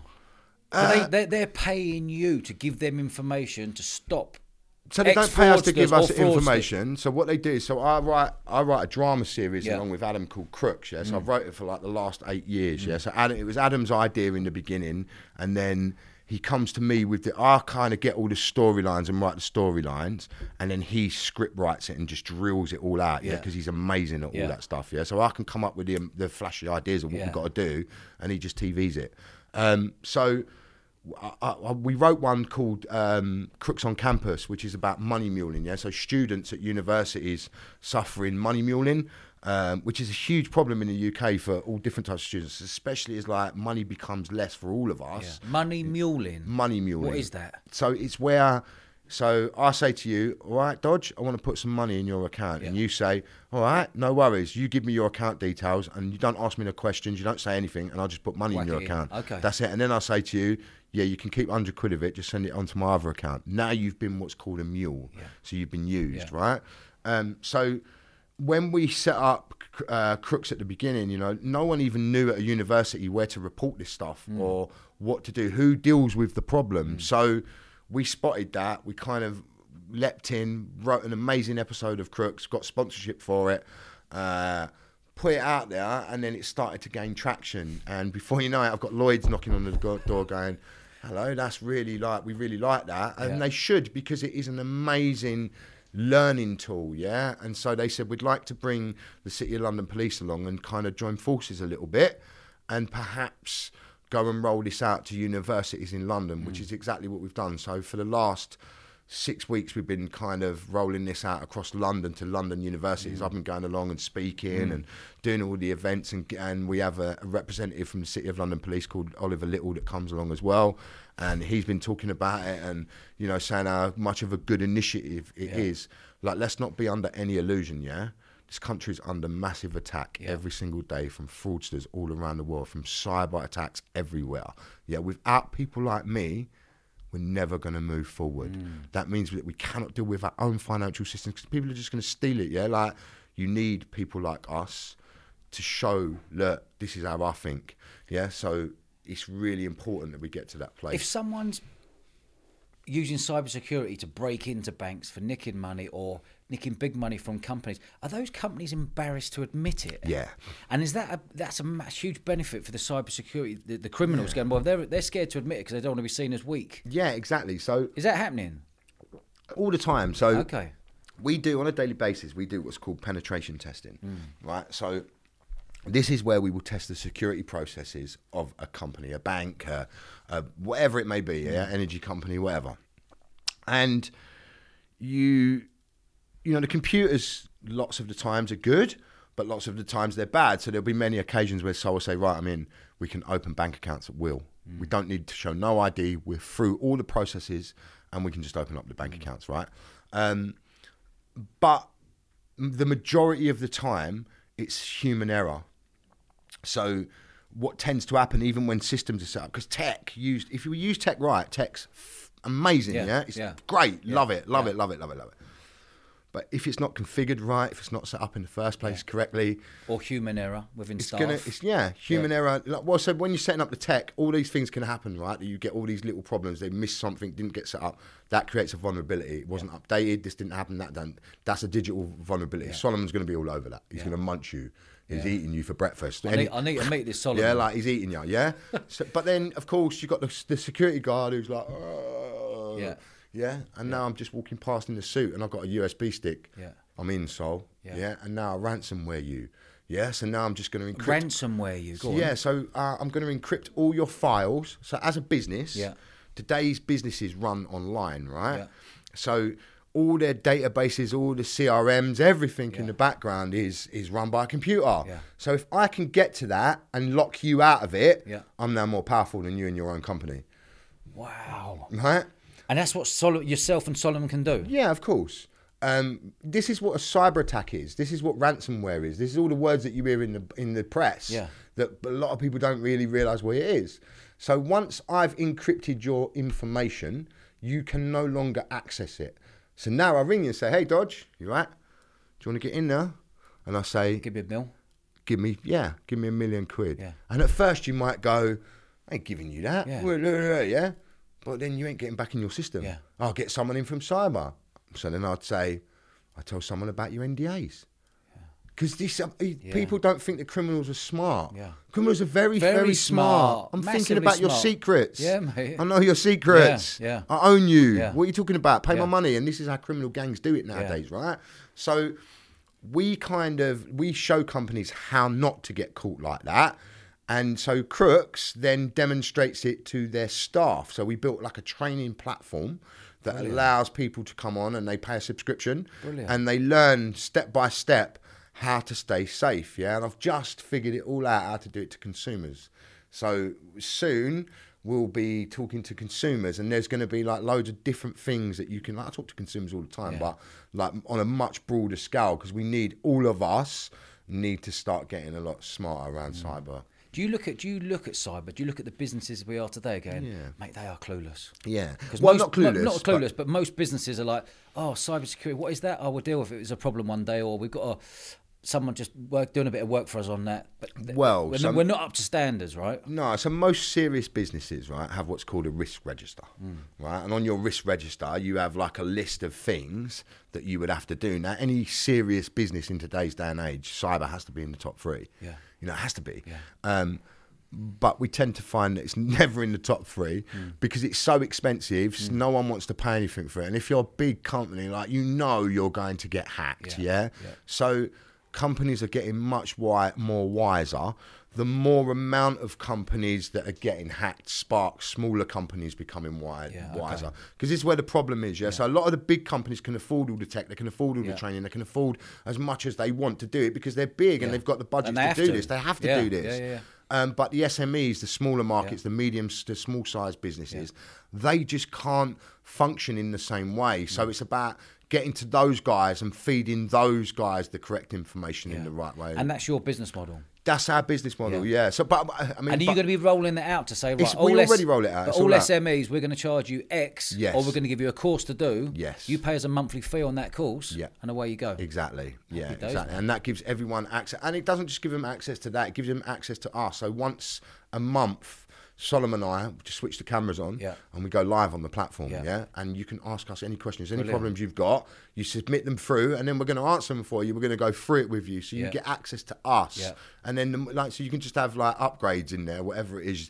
You know, if you want more time, if you want whatever, you know how it goes. Like, it's Yeah. all upscalable Yeah. once it's on the internet. So uh, Mate, yeah, That sounds like a quality business model. yeah, it's good. It's taken a long time I'm to sure get to. So yeah, it's um. It's What's good. the? Where can people find? Where, what, what? What's the website for that? Uh, so if you just go to wefightfraud.org, WeFightFraud.org. wefightfraud.org, Yeah. yeah. you can kind of see us on there, and you'll see the stuff in there. Mate, Tony, this this episode has been fascinating. Thank you. Well, if they want to know more, they can. Yeah, uh, mate. Oh, yeah, uh, of course. The Big yeah, Con. Tell me about Con. the- tell me So, about the yeah, book, The Big. Con. Well, I don't want to tell you too much about it because I want people to Read buy it. it. But uh, yeah, Mate, I mean, I've that's- heard I've heard amazing. I haven't read it. Yeah. I've heard amazing reviews about that. Yeah, the Tell me reviews have been it. off the hook. So I just talk about. I'm just honest. You know, I'm just saying it, just like I've been honest with you here. Yeah. I'm just talking about all the different types of stuff. I go probably a bit more into the organised crime stuff in there Yeah. about how that all happened. Um, but uh, you know, I'm just being really honest about it. And the comments, you know, loads of them are from people that are where I come from in Greenwich, saying that oh, it's nostalgic because Yeah, they're they're they're feeling that. Yeah, well, we're part of it. We can feel it. Yeah. So, um,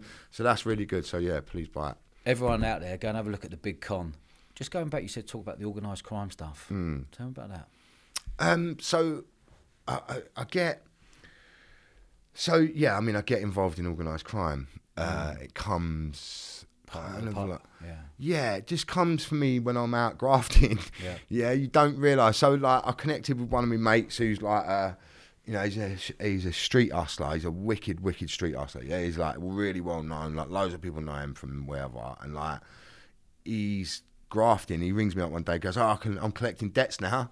So I'm like, "Oh yeah, I don't get. No one's getting into debt with me. I ain't letting no one Yeah. get into debt with me. Yeah, I'm a fraudster. No, that's not happening to me." Um, so he goes, uh, "Yeah, if you know anyone, bruv, who's got any big big debts, I'm, we're going after him." So I said, "No worries, no worries." So uh, not thinking I'd ever need it. Yeah.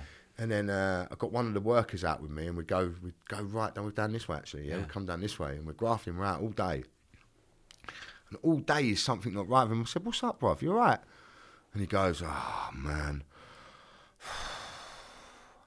I took a box of white off, and then he says this geezer's name, Yeah. yeah. And he goes, and I piped the lot. and I went, What? He went, Yeah. I went, How do you pipe a box Yeah. of gear? Like, I'm like, I've never Yeah. done that. Like, I'm kind of, I've never done that one. You know what I mean? Like, I'm, I'll have a puff and a, you know, I may have had a cheeky other bit uh, before, but that's not me, that one. Like, what? And he's like, oh, you just don't know how it happened, bruv. Like, oh, but the thing is, the geezer's going to burn my house down with my mum and dad in it unless I get him the 70 grand back. Yeah. So now he's got like some mad issue. He's like, can you lend me the money? I was like, no. Like, I'm not, you just buy it. I'm Yeah. not giving you that. Yeah.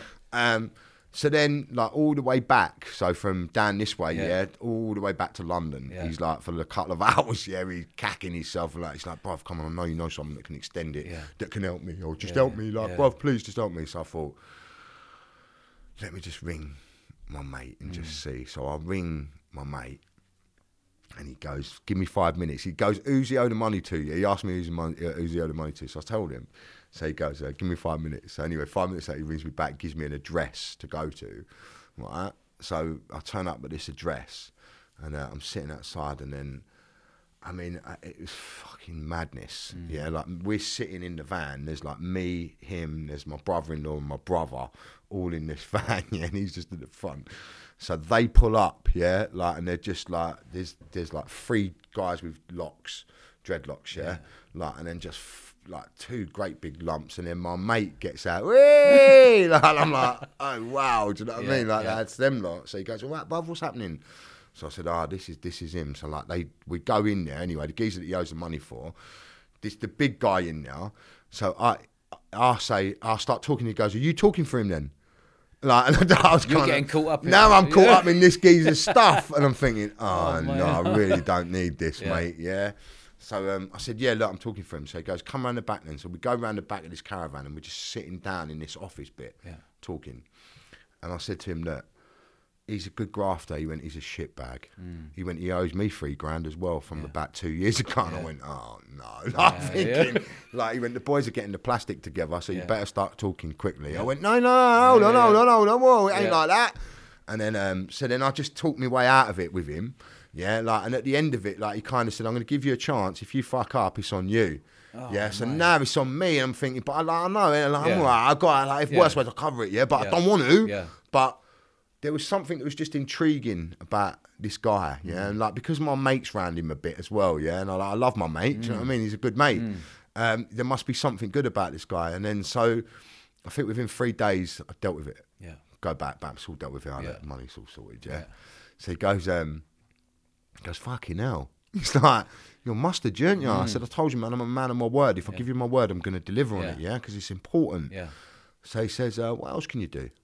So I can do whatever you want. Mm. He goes, "I know a lot of people, you know." And I said, "Really?" I said, "What sort of people?" And then he just reeled off like Mm. a load of different people. And I was like, "Well, that one and that one, I can definitely do some things with if you're Yeah. up with it." Yeah. And he said, "I'm up for it. What do you want?" And he said, "Come see me tomorrow." Anyway, I'll go see him tomorrow. Anyway, like very quickly. I'm now with this guy every day, yeah, and I Mm. realise who's a proper face, yeah, who's a pro Mm. like proper like mad stuff happens, like loads of mad stuff Mm. happens, yeah. Um, and I see, ma- I'm trying, I'm actually trying to talk him into doing a book at the moment because Mm. he's been straight for like the last four years, and not done anything yet. But I've been begging him, but he's like, nah, Yeah. yeah, like, I'm like, please, please, like, no. So like, I kind of, he just shows me like a whole different way of getting money and I showed him a Mm. different way that they could get money. So there was loads of people like this guy that owed them money, yeah, that all owe money everywhere. So I figured out ways that they could go to banks and get Mm. money and remortgage their homes and do all little bits and pieces to get the money that they owed instead of them getting ironed out. Yeah. And that just took me on that last part of that journey, Yeah. sort of, you know, of why I was kind of That's doing a all that stuff. level. It was a whole new level, and it Yeah, was like a a very mad experience Mm. going through that whole thing, and and it was good. I mean, there was like you know, there's many crazy times where I thought, you know, like I mean, going over Sandbanks, yeah, Mm. like all things like that, going for people that owe money, yeah, like I'm sitting on that chain ferry going across, going seeing the fish, going. Oh wow! like this is amazing. Yeah. You know, you're driving around, and the next thing, like someone's wrapped up, like it's all gone bandy, like uh, there's Yeah. just mad stuff happening. So it just became part of life and stuff, the norm that you're getting used to. But I felt safe. I felt that I'd found my people. I felt that I'd found, you know, like people that, and then you realise that. I actually, he's actually a really good. Look how much he helps people. Yeah. Like this guy's phone don't stop ringing. Yeah. Like from morning to night, constantly his Yeah. phone rings. Yeah, like problems. Yeah. Just Like- because people are naughty and that criminal doesn't mean they're not nice people. They're actually soft, No. kind-hearted people, but the naughty side as well. Yeah. Entrepreneurs, like the seeker of opportunity, is an entrepreneur. Exactly. Every criminal is an entrepreneur in their own way. Definitely, You know. definitely, definitely, Yeah. definitely, and they like they because they're always looking for opportunity. Of course. that's what they that's what they breed on. You know, It's That's why this is called the eventful entrepreneur. Amazing. Yeah, mate. it's great. Tony, I've thoroughly enjoyed this, mate. Thank you. I thank you for making the effort coming down this way That's and right, man, uh, no sharing your story. You've had certainly had an eventful life. Yeah, it's been eventful. That's for sure. It has, man. I appreciate man. that. Thank Where you. can people find you before we leave? Uh, so you can find me online uh, if you follow me on LinkedIn. Don't take no dodgy requests on Facebook and all that. Like, I'm pretty mustard at reversing it all on you if you want to try and get me. um, yeah, I mean, like, I think I've just opened up my Insta now. Yeah. Uh, but yeah, kind of like I don't. Uh, I do a lot more mainstream stuff, okay. like kind of because I. I don't. I like the limelight, but I don't like the limelight. I'm more about the enhancement of The impact. the impact yeah. and people understanding Yeah, what mate. they want. Like, I don't want to sit and do like a podcast every day telling people about my Yeah. life every single day. Well, Yeah. That's not a bit of me, but Yeah. you know, I like to give people vital information that will help them. In the Anyone future. out there, Google Tony Sales. Yeah, that's probably the best thing to And do. you'll yeah. find all the stuff Yeah, you'll find all the stuff that you need Tony, to you're a gentleman, mate. Thoroughly Thank enjoyed you. it, bud. Thanks, Dodge. Good Thanks, man. Cheers, fella. Thanks, mate.